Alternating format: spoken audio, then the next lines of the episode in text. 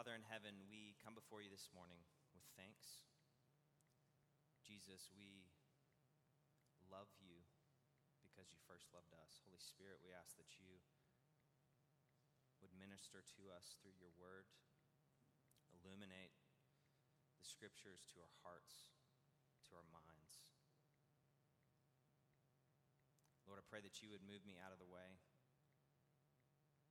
Lord, allow us to hear from you this morning. In Jesus' name, amen. Well, many of you have likely seen the movie Captain Phillips, or you know the story. Uh, we're about to have a, a movie clip, and let me set it up for you real quick. Tom Hanks, every man's actor, is Captain Phillips. Um, he is the captain of an American cargo vessel. And the moment that we're about to see is when a Somali pirate has just boarded the ship. He's broken into the bridge, and he's about to take what isn't his. We do not have it. Well, let me talk about it. So, imagine we're on a bridge. I'm Captain Phillips. Matt is a Somali pirate. He walks in and he says, Hey, I'm the captain now. I'm the captain now. Captain Phillips is actually the one with the authority on the ship. Somali pirates break in and they steal, temporarily at least, what belongs to Captain Phillips. But then a higher power comes along, the United States Navy. Heyo. The Navy SEALs in particular. And they take the ship back. They, the nice way of saying it, they neutralize the pirates and they give Captain Phillips what's rightfully his. And this morning, we're looking at the authority of Jesus. And there's a great um, slide here that may come up, it may not. But here's what it says it says author dash a T. The, the root of authority is authorship. When someone writes a book, they are the authority on it. So, who is the authority on French cooking? Julia Childs. She literally wrote the cookbook, right? So, we, we, often we say when someone has authority over something, when they're an expert in their field, they, they wrote the book on it. Who's the authority in NBA coaching? Coach Pop. He's the absolute best. Everyone looks up to him. Who's the authority when a pirate takes over an American vessel. The Navy SEALs. The Navy SEALs. So this morning, we're looking at who the ultimate authority in the universe is, and it's Jesus Christ. The Apostle Paul reminds the church at Colossae, speaking of Jesus, for in him all things were created, things in heaven and on earth, both visible and invisible whether thrones or powers or rulers or authorities, all things have been created through him and for him. Jesus holds ultimate authority because he's the author. Yes, there it is. Jesus possesses authority and power over everything. So the story of God continues like this Evening had come and Jesus was really exhausted from teaching all day. Um, teachers, you know this feeling. So he tells the disciples to get a boat, and they wanted to go across the lake, go across the sea to get some rest. As they take off, Jesus goes to the back of the boat, he finds a cushion, and he lays down and falls asleep. All of a sudden, a terrible storm came up. The winds started getting stronger and stronger, and so the waves, the fetch, started getting bigger and bigger. Now remember, these guys are fishermen.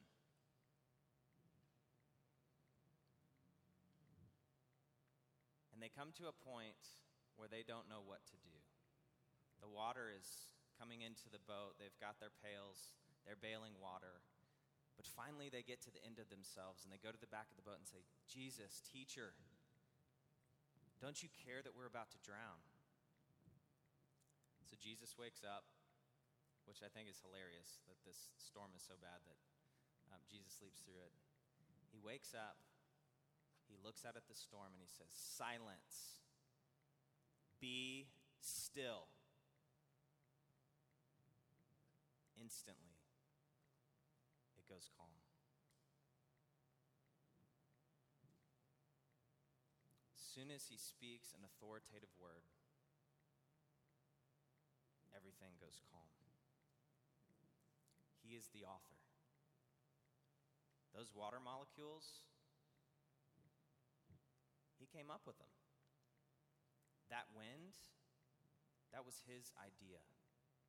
Because he's the author, he has the authority.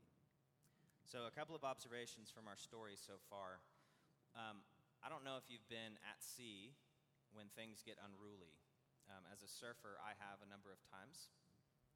And there's a great picture here. This is um, on our honeymoon. My smoking hot pregnant wife and I were taking this picture right here.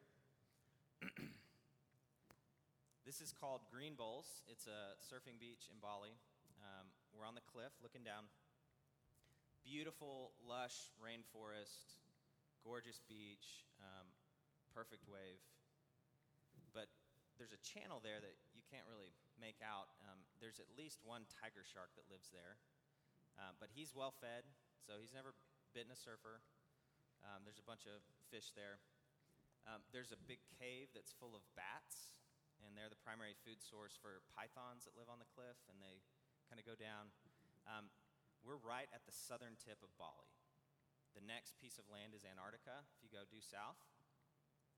Um, there's really very little development, and so when you're on the beach, you look up at this 400 foot cliff, and, and you think no one's ever been to this island before. It's rugged, it's raw, and it's pretty dangerous. But it became my home surf break when I lived there. I got to live in Bali, Indonesia for a year as a missionary, and, and this was my home break. And so I got to go three to four times a week surfing there. Um, and I just love this place. I love it to death. I became really comfortable surfing it, kind of figured out the tides, how it worked. I got sort of comfortable with the tiger shark that lived there, just kept praying a lot. And find out if you believe in the sovereignty of God when you surf over a tiger shark a bunch. So I got really comfortable at this place, and a, and a friend of mine from Hawaii had messaged me on Facebook and said he was coming to Bali in a couple weeks. And so I got really excited because I wanted to play host. And he's a surfer. And one of the best things that you can do as a surfer is to find a spot like this that's kind of local and to have a local take you with them. Absolutely important. So we show up this exact spot, and uh, we're looking down at the cliff, and there's one little dot floating. So there's one guy surfing Like, this is as good as it gets. So we descend the 348 steps down the cliff. As we're coming up, we hit about 100 left. Here comes said bobber coming out of the water. So now it's just me and my buddy Drew at the most idyllic surf spot ever. So we're pretty stoked. We get there, sun's out. Um, if we've got the next. So this is Green Bowls. Perfect wave. Perfect wave. So we paddle out. It looks like this, except a lot smaller. It's about eight, that's 13 foot or so. Um, and that's me that's about to get detonated upon, the little guy. Did, that did not go well. That was one of my other almost near death experiences um, in the water. But this was a different day. It's much smaller. So we paddle out, it's eight foot. And then I start to feel this wind come up, and it gets stronger and stronger. And within about 30 minutes, eight foot, perfect, sunny surfing with just me and my bro is 14, 15, 16 foot faces that are all choppy. And the way it works in surfing is when the waves get bigger, they crash out further. So if you don't want to be this guy, like me here, you paddle out towards it and you go up and over the wave. Well, we start doing that, and the, every wave is bigger and bigger and bigger. So we're paddling to Antarctica at this point.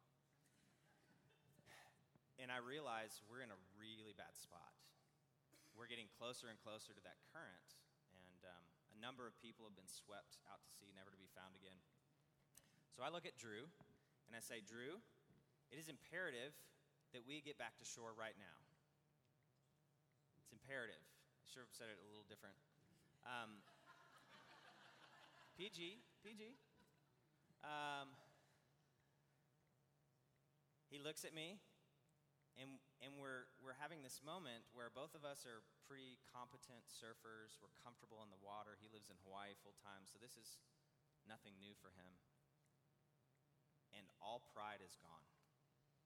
We look at each other, and it's okay, yeah, we're about to die if we don't get out of this thing. So I start praying, and I'm saying, Jesus, you have to get us to shore somehow. Because either we're going to be shark bait couple hours or we're going to be in Antarctica, and that's not going to go well. And it was this earnest prayer of, I literally don't have the power to get back to the beach.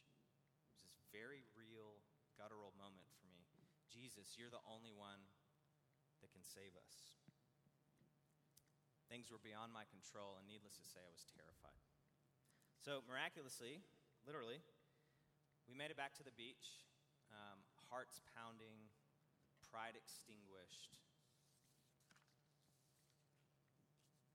And I knew that God had saved us.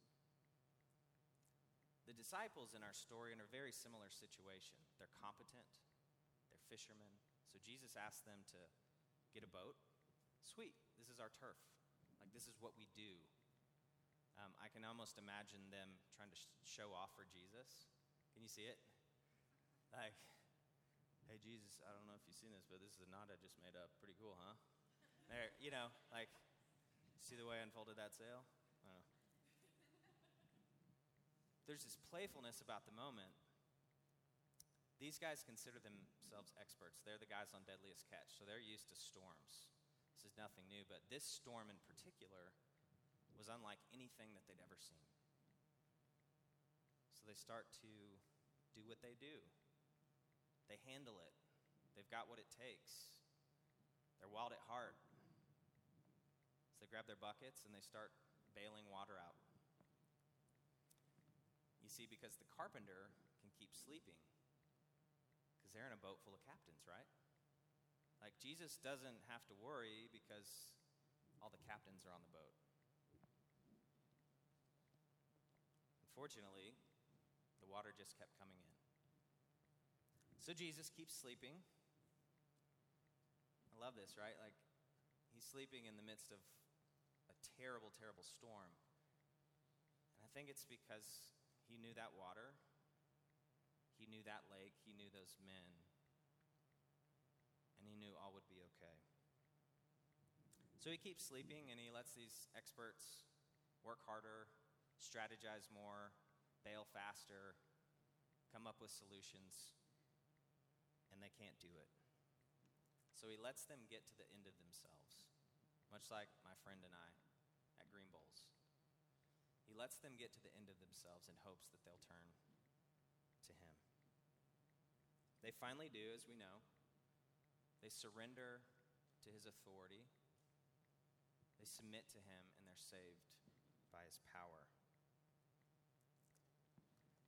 And I think this is how God loves us too, right? He waits for our invitation. He doesn't force things on us. What we find when we get into these moments is that the carpenter is actually the captain. And when I scan the room, um, I'm looking at some very, very competent people. Some of you have literally written the book on your field. Um, you're all very successful have what it takes. Most of your day in, day out life, you don't need any help for anything. But what about those moments when we get that like laser beam clarity? The deal presents itself at work, and if it goes well, you're in high cotton. If it doesn't, you literally lost your company. Who do you run to? The diagnosis comes back and it's really bad. You know that clarity that you get when that happens? Our teenager gets kicked out of school and we don't know what to do. These aha moments for us when we can see things absolutely clear. We know that we don't have what it takes. We know that all the things that we've built around our lives aren't ultimately what are going to save us. So we pray like this Lord, I don't know what to do. I don't know how to move forward. So, from our story, we do what the disciples did. We march to the back of the boat. We surrender to Jesus. We submit to his authority. And we find that we're saved by his power. And this is a really poignant picture of the gospel. God is the creator of all things, the author of life. Like Paul said earlier, Jesus created everything. He creates us to live under his good and his gracious authority. But then sin happens. And how many of our stories are going really well and then it's but sin? Takes a pretty bad detour. But sin comes in and it causes us to usurp God's authority in our lives. We end up being the Somali pirates from birth, actually. We charge into the bridge and we say, I'm the captain. I'm the captain. We seek equality with God and take what's rightfully His.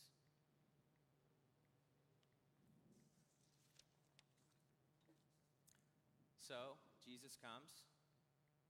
He steps out of heaven. He gets into our boat. Emmanuel, the captain, is with us.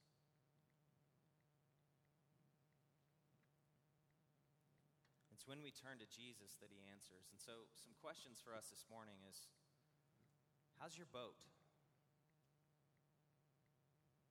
Smooth sailing? I, I kind of hope it is. I'd like some smooth sailing this week. Is there some spots where the water is coming over? Maybe more applicable to all of us.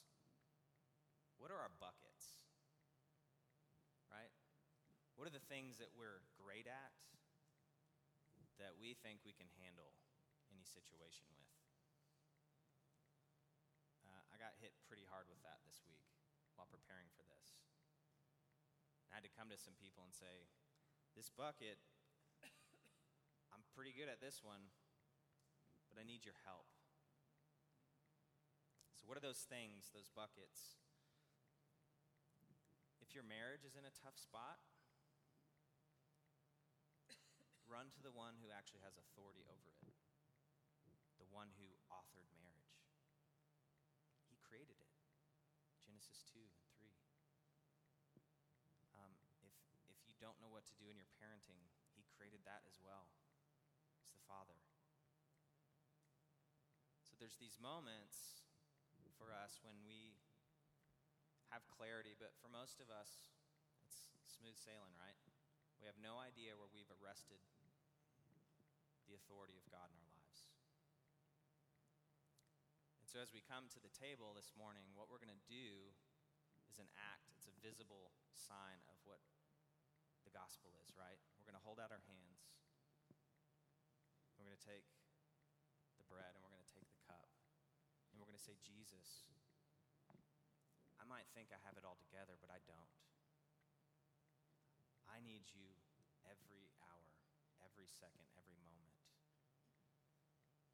Jesus, if you hadn't shown up, I would be dead. In fact, I was spiritually dead. Um, when I was born, I was actually naturally an enemy of yours. But you stepped out of heaven because of your death, your burial, your resurrection. Now I'm free. But even so, there are times, Lord, when I take the bridge and say, No, Lord, you can't have that one. You can't have that relationship. You can't have my finances. You can't have my surfing. Whatever it is. So, as we come to the table this morning, I would invite us to submit to his authority, to surrender to him. That's what we're going to do here in a little bit, and we're, we're closing now. So once Andrew gets up and he starts playing a song, um, we're going to get a chance to go to the back of the boat. And we get to go to the back of the boat every week here at Grace, and I love it. It's so beautiful. We're going to go to the back of the boat, and we're going to ask Jesus to save us. Pray with me. Father, we thank you for your kingly rule. Lord, we confess that you are the author of life. Lord, you made us. You knew us long before this moment. You loved us. And you sent your Son to the earth to live a perfect life. And then he took the penalty which was meant for us upon himself. Jesus, we just say that we trust in you. We need you. You are the only way. Holy Spirit, seal this scripture in our hearts.